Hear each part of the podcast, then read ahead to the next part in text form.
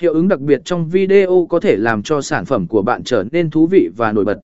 Tuy nhiên, thực hiện và tạo hiệu ứng đặc biệt trong video không phải lúc nào cũng dễ dàng cho người mới bắt đầu. Trong bài viết này, chúng tôi sẽ giới thiệu cho bạn một số cách tạo hiệu ứng đặc biệt trong video của bạn một cách chuyên nghiệp. Đồng thời, chúng ta cũng sẽ tìm hiểu về cách tối ưu hóa các hiệu ứng đặc biệt để nâng cao trải nghiệm người xem. Xử lý màu sắc, cột lỗ gờ dạ giả đình. Một trong những cách đơn giản nhất để tạo hiệu ứng đặc biệt trong video của bạn là thông qua việc xử lý màu sắc.